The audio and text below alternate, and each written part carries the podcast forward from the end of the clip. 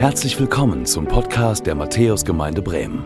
Wir freuen uns, dass du mit dabei bist und wünschen dir Gottes Segen.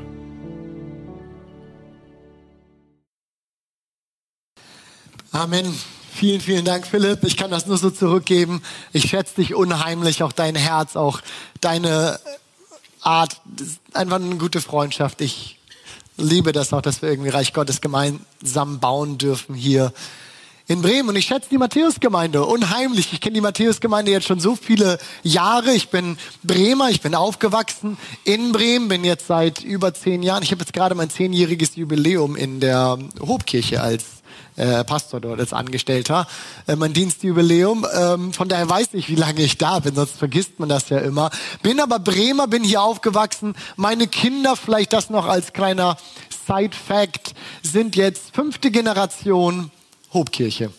Ähm, eine Familie, die meine Urgroßeltern sind so aus meiner Familie so die erste Generation gewesen, die damals in die Freie Christgemeinde mitgekommen ist. Und für mich ist es ein großes Privileg, dort Pastor sein zu dürfen. Das macht riesen Spaß, gleichzeitig hier in Bremen Pastor sein zu dürfen. Das ist so was Besonderes, was wir hier haben, mit so vielen Gemeinden, die so eng miteinander arbeiten können, die so eng befreundet sind, wo sehr wenig Platz ist für, für Reibereien, für Distanz, für Abstand zueinander, den man irgendwie sucht, wo man irgendwie sich guckt, das ist das meine, das ist das deine. Und du gehst bloß nicht über die Grenze rüber, wo das dann mein, diese Streitereien, ich erlebe davon so wenig in Bremen. Und es ist wohltuend, wenn ich so durch die Republik komme, wenn ich rum, auch international unterwegs bin, ich krieg mit, dass es was Besonderes ist, das ist nicht selbstverständlich, dass verschiedene Gemeinden und Kirchen so unterschiedlicher Hintergründe so eng miteinander sind. Und äh, Philipp, du hast es gerade schon gesagt. Ich glaube, dass unsere Bekenntnisschule hier in Bremen einen Teil dazu beiträgt, so haben wir uns kennengelernt und ich habe manche anderen Fepper hier schon entdeckt hier. Ähm, es ist immer irgendwie ein bisschen wie ähm, auch nach Hause kommen. Und warum finde ich das so wertvoll, so wichtig, dass Gemeinden so zusammenarbeiten können? Weil ich glaube, dass wir nur so oder so viel besser den Auftrag Jesu erfüllen können, den er uns gegeben hat. Der Auftrag ist so viel größer, als dass irgendeine Gemeinde den vernünftig abdecken könnte. Wir brauchen einander. Wir arbeiten miteinander. Wir stehen miteinander. Wir stehen in dem gleichen Auftrag gemeinsam Seite an Seite und nicht irgendwie gegenüber und schauen, so wo, wo, wo muss ich mich distanzieren, sondern eben gemeinsam Seite an Seite. Und ich habe das Gefühl, damit bin ich auch schon mitten in der Predigtserie, in der ihr gerade seid, in out. Ihr seid ja in einer Predigtserie, in der es um Beziehung geht, um das Wesen von Beziehungen, auch das Wesen von Gemeinde als Gemeinschaft. Und genau das ist Gemeinde ja auch. Gemeinschaft. Gemeinsam als Nachfolger Jesu bilden wir, so erklärt uns ja die Bibel das an einer Stelle, ein Leib und ein Leib, der Leib Jesu, mit, mit Jesus als Kopf und uns allen auch als, als, als Körperteile, als Teil dieses Leibes. Am allerbesten funktionieren wir natürlich, wenn wir gut miteinander zusammenarbeiten.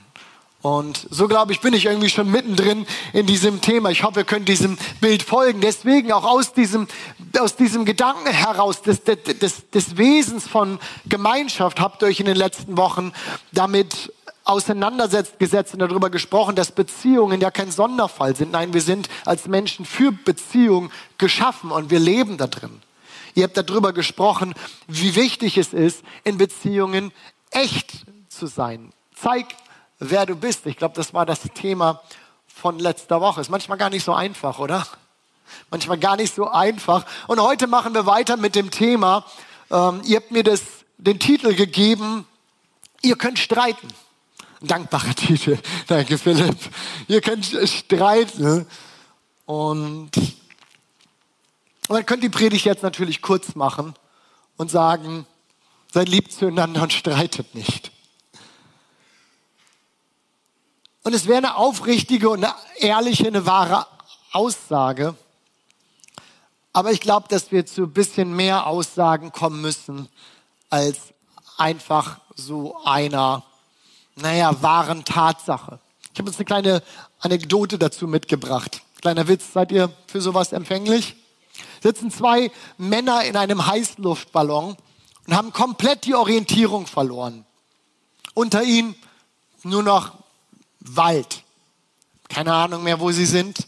Und plötzlich sehen sie einen kleinen Waldweg unter sich und da läuft jemand lang, ein Mann. Also sie verringern sie die Flughöhe, um irgendwie vielleicht ein bisschen Infos rauszukriegen. Und sie rufen, hallo, hier oben sind wir. Entschuldigen Sie, können Sie uns sagen, wo wir sind? Der Mann ruft zurück, in einem Heißluftballon. Daraufhin sagt der eine Heißluftballonfahrer zu dem anderen, das da unten, das muss ein Pastor sein. Warum? fragt der andere. Und er sagt, naja, er hat eine laute Stimme, er sagt die Wahrheit und nützen tut es uns trotzdem nichts. Okay, der eine oder andere hat den verstanden. Worauf ich hinaus will ist, ich glaube, dass unsere Antworten, die wir als Christen haben, dass die substanzieller sein müssen als irgendwelche bloßen wahren Statements. Nein, ich glaube, dass wir reale Antworten brauchen, dass wir Hilfestellung geben können müssen, weil ich auch glaube, dass die Bibel uns sie gibt. Ihr könnt streiten. Wie gehe ich an das Thema ran? Also schau am besten mal in die Bibel und schau mal, ob ich irgendwie eine aussagekräftige Konfliktsituation finde, die ich irgendwie heranziehen kann, damit sie mir vielleicht so ein bisschen als Grundlage für diese Predigt dient. Wo fängt man da am besten an? Am besten ganz vorne. Und dann stößt man ziemlich schnell auf Adam und Eva. Habe das so gelesen, dachte, ja, auf jeden Fall ein handfester Konflikt auf den allerersten Seiten der Bibel hier schon.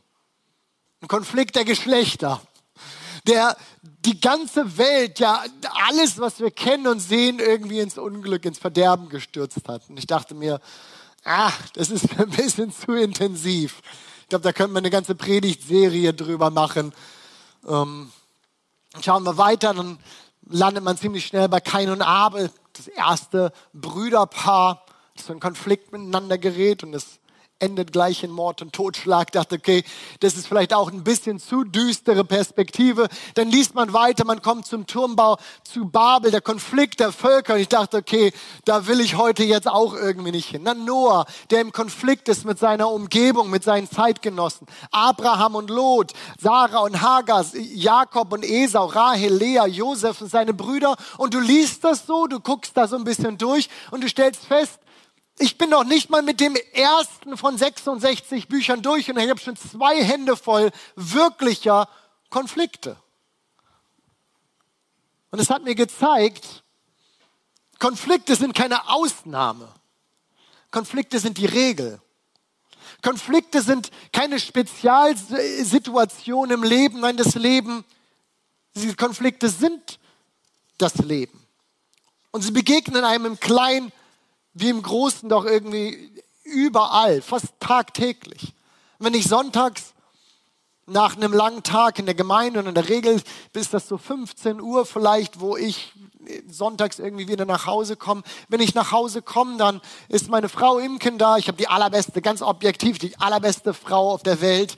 Ähm, wenn ich dann nach Hause komme, dann hat sie alle möglichen Ideen schon oder Gedanken und Fragen und man muss irgendwie die Woche besprechen und was macht man jetzt am Nachmittag und alles. Meine Kinder, die ganz objektiv gesehen auch einfach mal die tollsten Kinder auf der ganzen Welt sind, die wollen auch meine Aufmerksamkeit und ich will einfach nur meine Ruhe. Ich habe gerade bin mit ganz vielen Menschen zusammen gewesen und ich will einfach meine Ruhe. Interessenkonflikt aus dem niemand, ja, aus dem keiner eigentlich so rausgehen kann, dass alle gleichmäßig, gleich stark irgendwie bekommen haben, was sie sich gewünscht haben. Ich meine, was haben wir an Konfliktsituationen in den letzten Jahren im Zusammenhang mit dieser ganzen Pandemie mitgekriegt?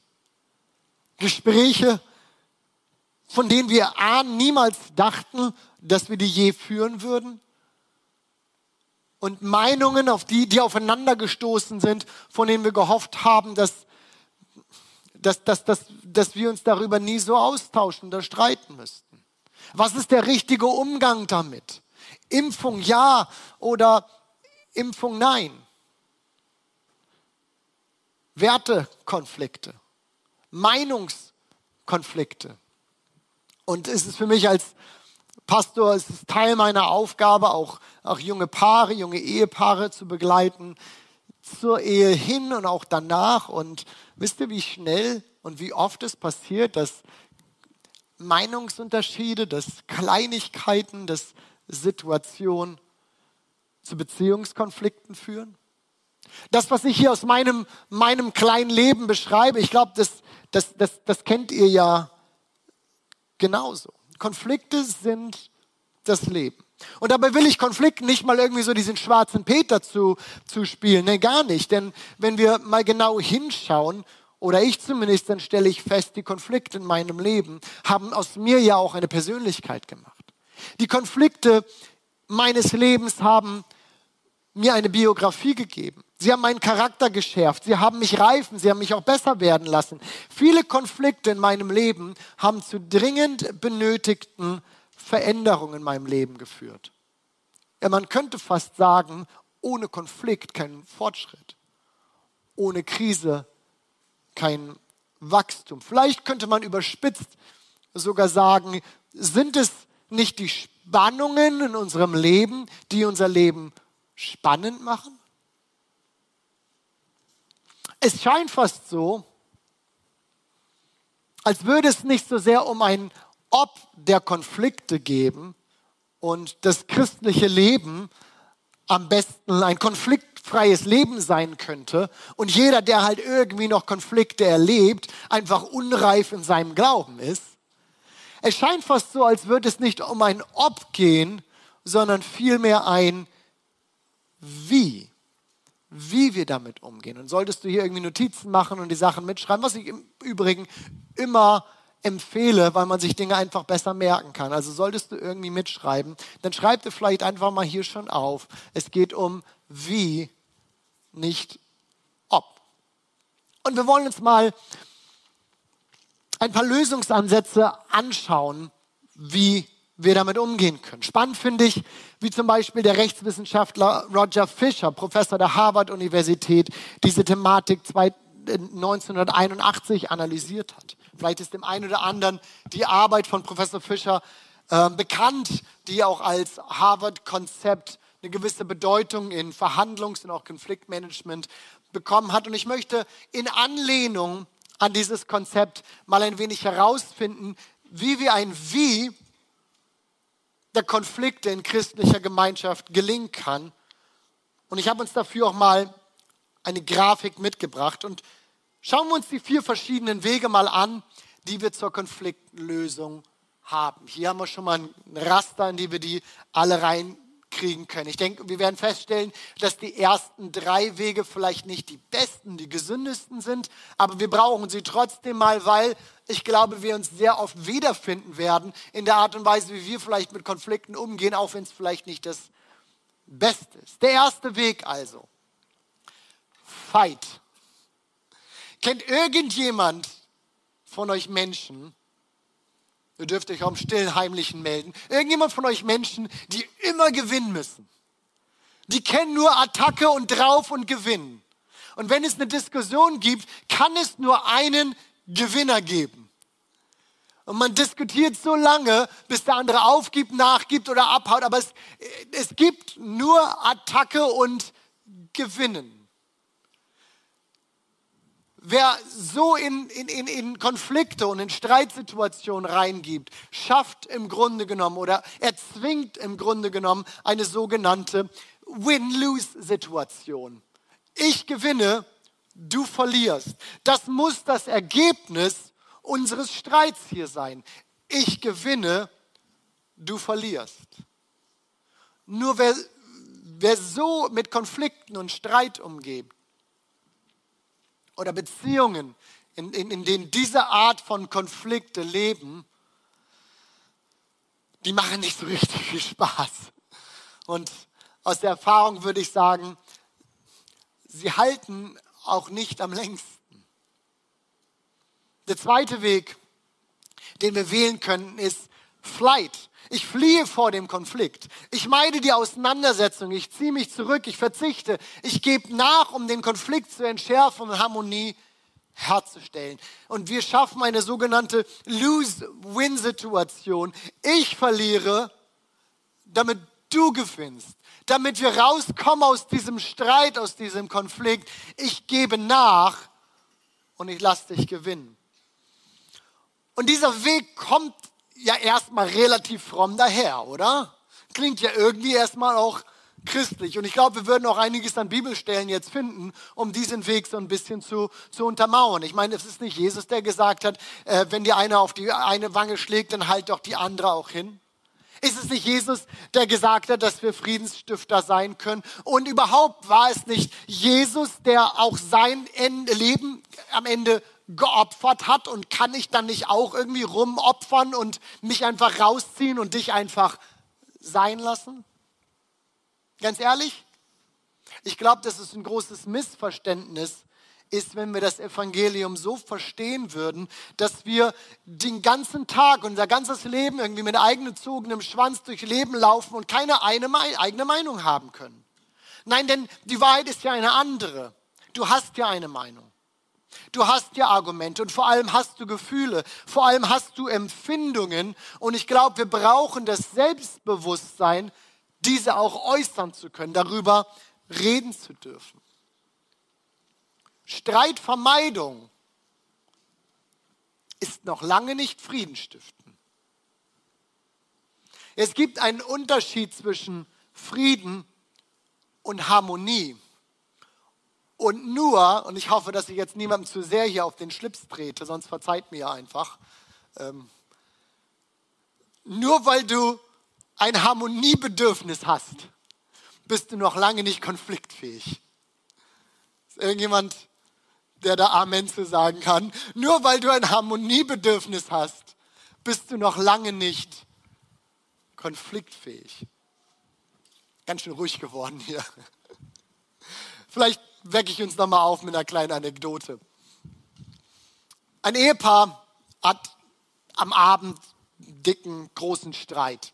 Etwas, was ihr alle nicht kennt. Das ist nur, ich kenne sowas. In der Hobkirche kennen wir sowas. Ihr kennt sowas wahrscheinlich nicht. Aber hört euch mal zu, wie andere Menschen so, was bei anderen Menschen so im Leben abgeht. Ein Ehepaar hat am Abend einen großen Streit und, und er war im absoluten Flight-Modus. Hat gesagt, ich, ich habe keinen Bock auf diese Diskussion jetzt. Ich gehe jetzt hier raus, soll die doch machen, soll die doch sagen, soll sie gegen die Wand reden, ist für mich in Ordnung. Ich ziehe mich hier raus, ich gehe ins Bett. Ich stelle mich sicherlich jetzt nicht dieser Diskussion. Also geht er ins Bett und bevor er sich schlafen legt, schreibt er noch einen Zettel und legt den auf den Nachttisch für seine Frau. Auf diesem Zettel steht, mein Flieger geht morgen um 7 Uhr, bitte weck mich um 5.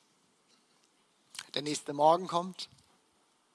Er wacht auf, die Sonne scheint durch das Fenster, die Vögel zwitschern, es ist ein wunderschöner Tag.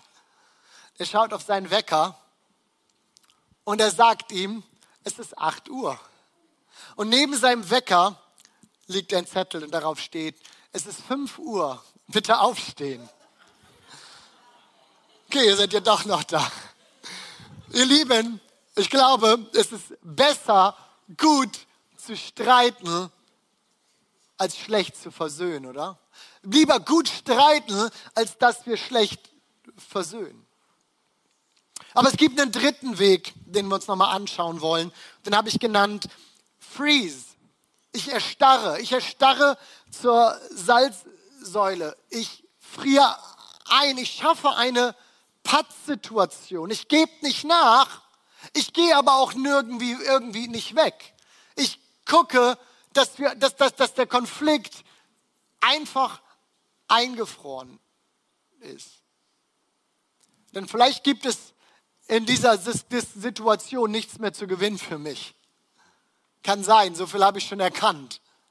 Aber sicherlich gebe ich, räume ich das Feld hier nicht und lasse dich gewinnen. Und wir schaffen eine sogenannte Lose-Lose-Situation. Beide verlieren. Doch wer sich Konfliktlösung ständig verweigert, wer nicht lernt, seinen Ärger auch zu artikulieren, darüber zu sprechen, der wird auf Dauer die ganze Atmosphäre in einer Beziehung vergiften. Diese Haltung,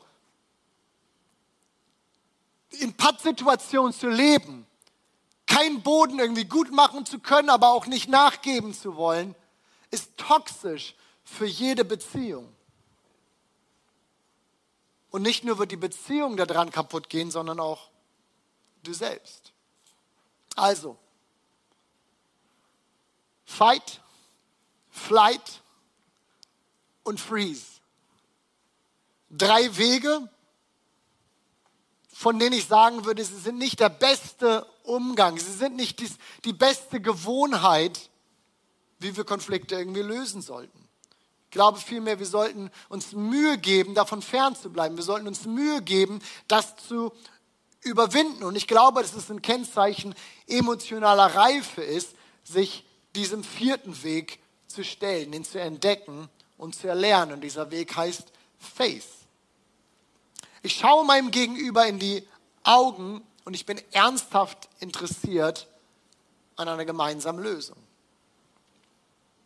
Ihr Lieben, dieser vierte Weg, er erfordert Demut. Dieser vierte Weg, der erfordert Mut. Nämlich die Demut, dass ich scheinbar nicht immer recht habe. Die, die Demut, dass, dass ich mich zurückstelle. Dass es nicht immer um mich geht. Dass ich nicht derjenige sein muss, der am Ende glücklich ist mit dem, was hier scheinbar rauskam. Aber auch den Mut zu sagen, ich habe eine Meinung, ich habe Empfindung. Mir geht es auch auf eine gewisse Art und Weise in diesem ganzen Konflikt so. Und ich bin in der Lage, diese meine Meinung in Wahrheit und in Liebe zu artikulieren. Demut und Mut. Und für diejenigen, die jetzt schon ein bisschen nervös vielleicht auf ihrem Stuhl hin und her rutschen, weil der Pastor noch keinen Bibelvers genannt hat, schauen wir mal, was die Bibel dazu sagt. Ob die das, was wir hier gerade vielleicht mal versucht haben zu analysieren, ob sie das stützen kann. Und schaut mal, dort lesen wir im Matthäus-Evangelium im 18. Kapitel, Vers 15.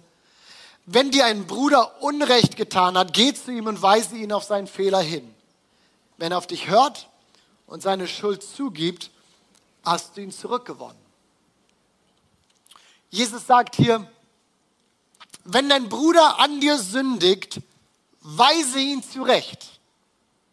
Ich glaube nicht, dass Jesus meint, dann lang ihm eine, Nein, aber ganz offensichtlich ermutigt Jesus uns, Konflikte offen anzusprechen. Und zwar immer mit dem Ziel, den anderen zu gewinnen. Nicht zu gewinnen, den anderen zu gewinnen. Es ist ein kleiner, aber feiner Unterschied. Das Ergebnis ist aber ein ein, ein, ein, ein komplett anderes. Gehe ich in einen Konflikt, um zu gewinnen? Oder gehe ich in einen Konflikt, um den anderen zu gewinnen? Jesus ermutigt uns, uns Konflikten nicht zu entziehen, sondern uns denen zu stellen. Und ja, ich denke, jedem von uns ist klar, dass es unangenehm ist, Konflikte anzusprechen. Aber lieber einen Konflikt lösen, als eine Beziehung auflösen, oder? Lieber wir, wir bringen den Mut, wir bringen die Kraft auf, das anzugehen, als dass wir die Beziehung aufgeben. Und seien wir ehrlich, in Unvergebenheit zu leben, ist unheimlich anstrengend. Es kostet uns viel Kraft, in Unvergebenheit unser Leben zu leben. Also wie wäre es, wenn wir diese Kraft, die wir scheinbar irgendwo hernehmen können, nicht für Unversöhnlichkeit, sondern auf gemeinsame Lösung setzen würden? Ich glaube, dass viele unserer Beziehungen ganz anders aussehen könnten. Und ich glaube, dass unsere Beziehungen ein hellstrahlendes Licht, ein Zeugnis in unserer Umgebung sein könnten für die Liebe Jesu, die wir erlernt haben. Wenn wir lernen, gut und gesund zu streiten. Doch die theologische Bedeutung von dem, was ich uns hier so ein bisschen ausbreite, geht noch viel mehr über diesen Zeugnisanteil hinaus. Denn das, was ich hier erzähle und was ich für uns ein bisschen, oder wir miteinander analysieren, ist ja viel mehr als irgendwie ein praktischer Lebenshinweis, so das 101 der, der Konfliktlösung. Nein, der theologische Kern hieran ist für mich viel mehr, dass wenn ich mit anderen Menschen in Konflikt lebe, das heißt, ungelöst in Konflikt lebe und ein ungesundes Verhalten in Konfliktlösung an den Tag bringe, dass am Ende eigentlich immer die Zerstörung von Beziehungen, dass nicht das Gewinn des Nächsten, sondern das Gewinn im Blick hat. Wenn wir mit Menschen in Konflikt leben, können wir nicht ernsthaft behaupten, mit Gott in Ordnung zu sein. Du kannst nicht gleichzeitig auf Distanz zu Menschen leben und in Nähe zu Gott. Beten wir nicht täglich, wöchentlich oder wie auch immer du das betest im Vater unser und vergib mir meine Schuld, wie auch ich vergebe. Oder wenn wir uns in der Bibel umschauen, wir finden im 1. Johannes 4, dass es dort heißt, wer sagt, dass er Gott liebt, aber seinen Bruder hasst, der ist ein Lügner. So einfach ist das. Die theologische Tiefe, die theologische Tragkraft dieser, die, die, dieses Gedankens von Konflikten mit Menschen hat nicht nur einen Zeugnischarakter von Menschen können sehen, wie man miteinander leben kann. Nein, es hat so viel mit mir, meiner Beziehung auch zu Gott zu tun. Im größten Gebot für uns Christen heißt es doch, wir sollen Gott lieben untereinander und den Mitmenschen. Und ich glaube, wir betrügen uns selbst, wenn wir in einer Haltung unterwegs sind, in der wir, in der, der wir meinen, in der wir beten, Gott segne mich, schenke mir Gunst in meinem Leben und wir leben gleichzeitig in Konflikten mit anderen. Und deswegen wollen wir die Gesellschaft prägen mit einer guten, gesunden Streitkultur.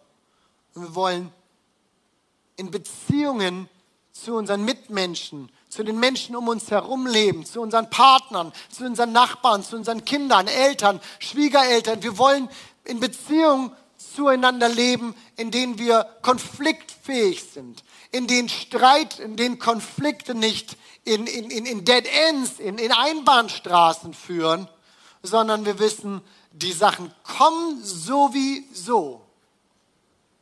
Aber wir haben gelernt, den Mut und die Demut mitzubringen, die Sachen anzusprechen und uns gleichzeitig zurückstellen zu können. Ich habe uns drei ganz praktische Tipps nochmal mitgebracht, damit wir nicht in so einer Analyse hängen bleiben, sagen, oh, jetzt haben wir alle festgestellt, wie schlimme Menschen wir sind und wie kompliziert das Leben sein kann. Nein, ich möchte uns mal drei ganz praktische Gedanken und Tipps noch mitgeben, die uns vielleicht helfen können, wenn der nächste Konflikt kommt, wenn der nächste Streit da ist, wie wir damit vielleicht umgehen können. Der erste Schritt lautet, ich mache den ersten Schritt. Jesus sagt im Matthäus-Evangelium im fünften Kapitel, wenn du also deine Opfergabe zum Altar bringst und dir fällt dort ein, dass jemand dir etwas vorzuwerfen hat, dann lass dein Opfer am Altar zurück. Geh zu deinen Mitmenschen und versöhn dich mit ihm. Erst danach bring Gott dein Opfer dar. Ich könnte euch so viele, so viele Situationen aufzählen, wo ich genau das nicht gemacht habe. Wo ich mit meinem Leben irgendwie weitergemacht habe, denn schließlich habe ich das Ganze nicht angezettelt. Schließlich liegt bei mir nicht die größte Schuld. Und ich mache weiter und warte, dass sich der andere doch bloß einmal regt. Ich bin unzufrieden damit, ich bin unglücklich. Du hast mir Unrecht getan. Und ich warte, bis du dich bewegst. Ich weiß nicht, Vielleicht ist das auch irgendwie ein selbsttherapeutischer Gedankengang gerade hier und ihr kennt das alles nicht und nur ich kann das irgendwie nachvollziehen. Aber sollte irgendjemand noch hier sein, der sagt, ja, ich weiß, was du meinst. Ich, ich, ich kenne auch diese Situation und ich frage mich, aber wann ist dann der richtige Moment, so eine Lösung anzustreben? Wann ist der richtige Moment, einen Konflikt anzugehen? Und meine spontane Antwort würde sein, sofort. Sofort, denn Konflikte lösen sich nie von selbst. Und der einzige Weg, einen Konflikt zu lösen, ist ihn anzupacken. Also warte nicht auf dein Gegenüber, warte nicht auf den anderen, warte nicht auf die andere, bis sie, bis er sich bewegt, sondern mach du den ersten Schritt. Der zweite Schritt, der zweite praktische Schritt, den ich uns mitgeben möchte, lautet, ich beginne mit dem, wofür ich verantwortlich bin. Denn ja, zum, zum, zum Konflikt, zu jedem Konflikt gehören immer mindestens zwei Parteien. Was bedeutet, dass auch du da irgendwie mit drinne hängst. Es gibt keinen Konflikt, in dem du nicht auch drinne hängst. Sonst hättest du keinen Konflikt. Möglicherweise liegt bei dir nicht die Hauptschuld. Es ist möglich, dass die andere Seite wir machen es mal so ganz neutral, die andere Seite noch, noch einen größeren Bock geschossen hat, noch mehr Mist gebaut hat. Denkbar. Möglich. Aber auch du wirst Dinge finden, für die du verantwortlich bist. Und anstatt zu attackieren, anstatt zu warten, anstatt zu fordern, hast du die Möglichkeit, das anzugehen, daran zu arbeiten, Entschuldigung zu sagen für die Dinge, für die du verantwortlich bist, egal wie klein oder wie groß sie sind. Denn diesen Punkt, den kannst nur du lösen.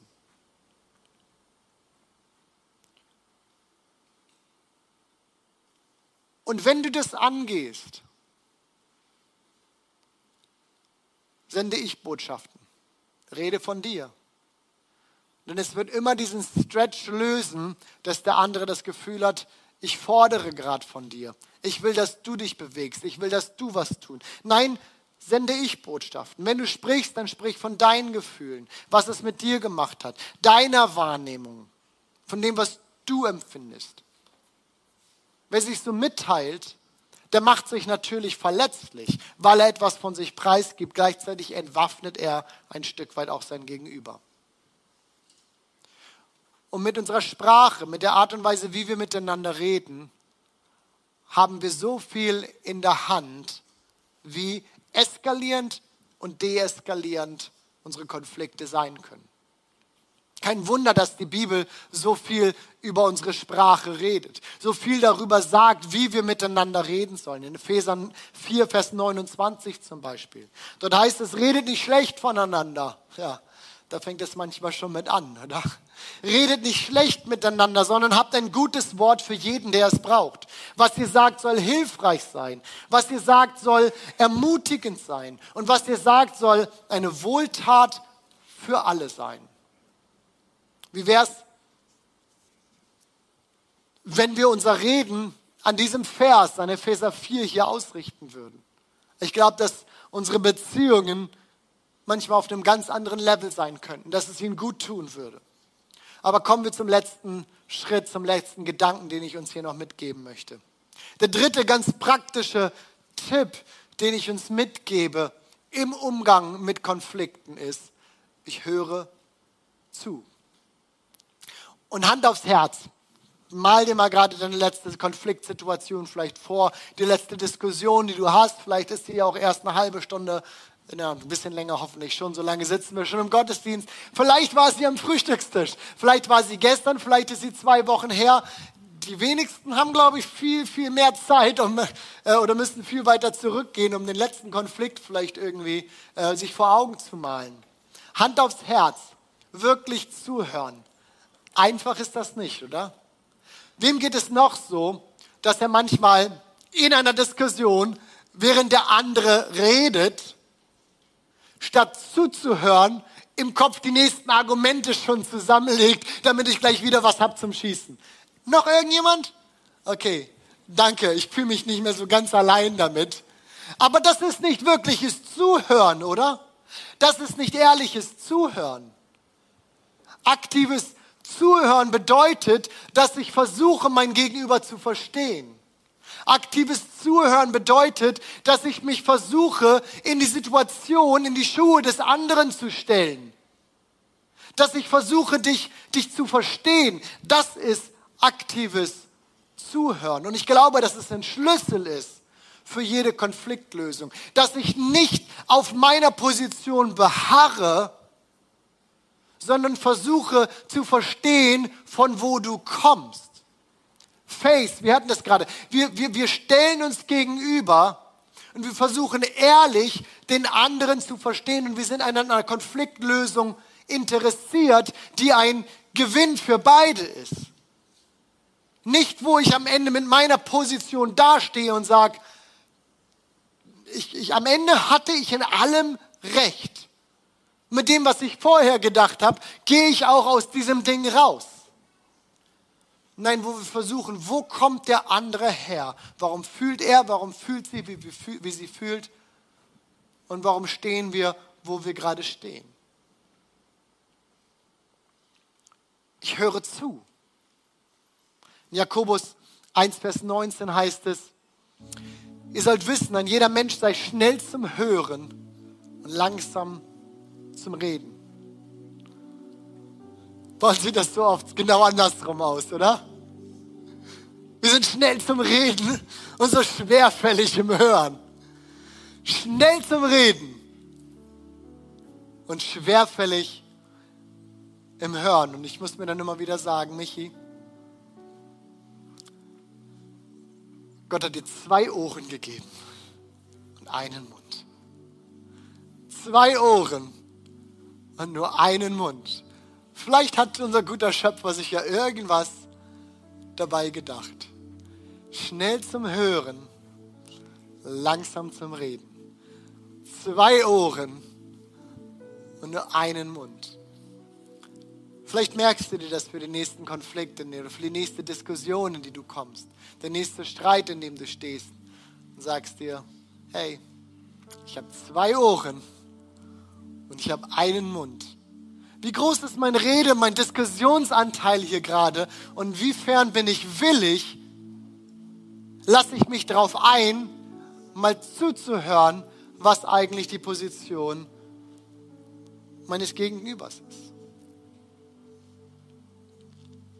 Ihr Lieben, es ist keine Frage, ob wir in Konflikte, ob wir in Streits reingeraten werden.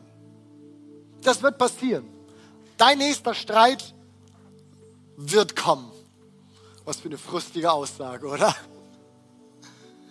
Aber wie gut wäre es, wenn wir dafür gerüstet sind? Wie gut wäre es, wenn wir da reingehen können und sagen, das ist für mich jetzt aber keine Einbahnstraße, weil ich weil ich weiß, diese Dinge kommen. Wenn Menschen zusammenkommen, in einem Raum sind, wenn sie in Beziehung miteinander leben, dann gibt es Dinge, an denen werden wir uns reiben. Das passiert nun mal. Und das ist auch okay. Aber lieber, lieber haben wir etwas in der Hand oder lieber, lieber sind wir, sind, sind wir gewillt, aufeinander einzugehen und den Konflikt gut zu lösen, als zu riskieren, dass sich diese Beziehung auflöst.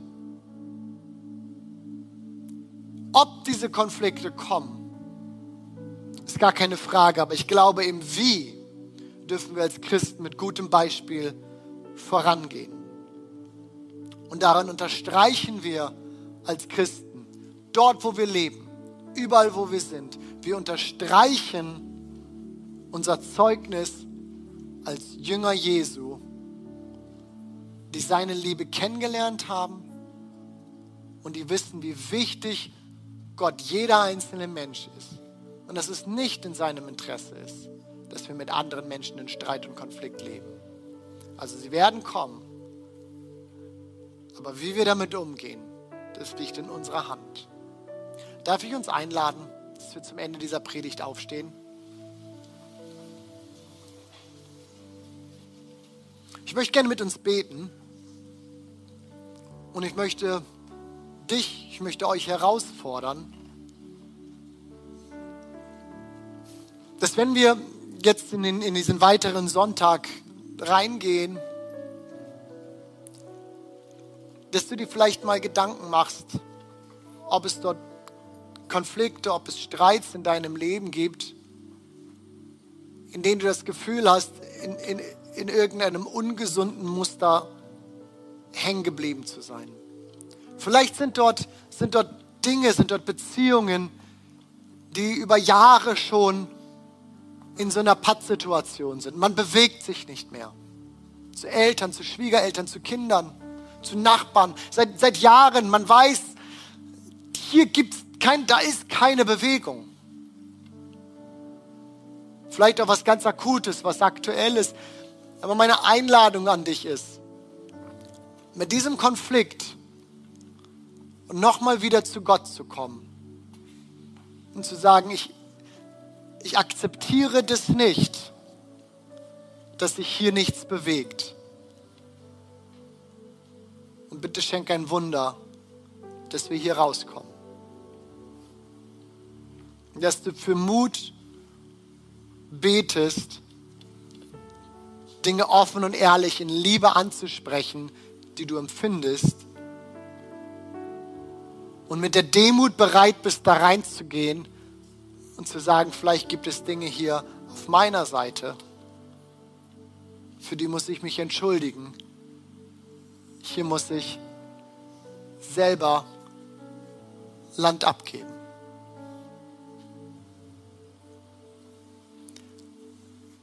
Und deine Lieben, ist es Jesus, der den allergrößten Konflikt für uns alle gelöst hat, indem er vor über 2000 Jahren auf diese Erde gekommen ist, Kreuz gestorben ist, für unsere Sünde, unsere Schuld gestorben ist und den Konflikt, den wir als, als, als sündige Menschen mit dem heiligen, dem allmächtigen Gott hatten, er hat das für uns gelöst.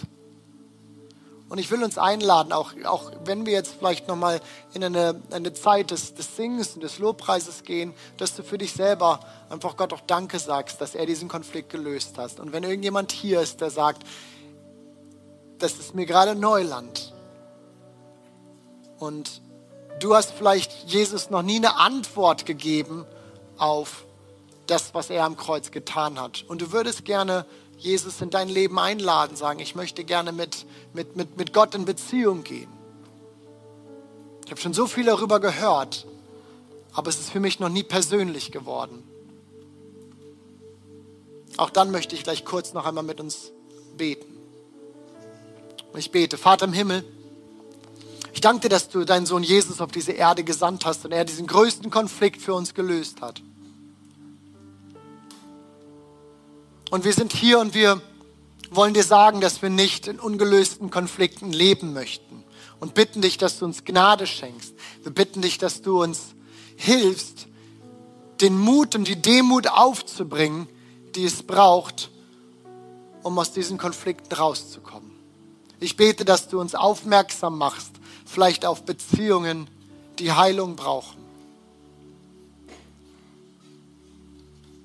Herr, denn wir wollen als deine, deine Kinder, wir wollen als deine Gemeinde in dieser Welt unterwegs sein und bereit sein, uns zu verändern. Wir wollen bereit sein, über unseren eigenen Schatten hinauszuspringen, Jesus dir immer ähnlicher zu werden. Wir wollen bereit sein, uns dem auch in Demut zu stellen und sagen, hier habe ich Fehler gemacht und ich muss mich verändern. Ich bete, Herr, dass auch, auch, auch die Impulse dieses Sonntages zur Lösung von Konflikten beitragen wir bereit sind, an Sachen wieder ranzugehen, die vielleicht schon lange, lange einfach so vor sich hin lodern. Und ich bete, dass wenn irgendjemand hier ist und sagt, ich möchte gerne in Beziehung mit dir, Gott, treten, dass du in diesem Moment einfach diesen Personen ganz nah bist.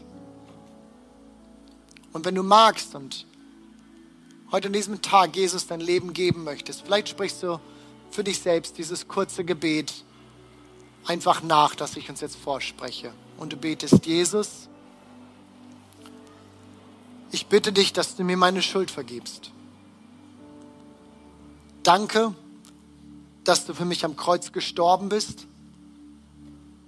und diesen Sündenkonflikt für mich gelöst hast. Von heute an möchte ich mit dir leben. Ich möchte dir gehorsam sein und dir folgen. Amen. Amen. Danke fürs Zuhören. Wir hoffen, dass du heute inspiriert und ermutigt wurdest durch Gottes lebendiges Wort. Unser Gebet ist, dass es viel Frucht bringt. Weitere Infos findest du unter www.matthäus.net.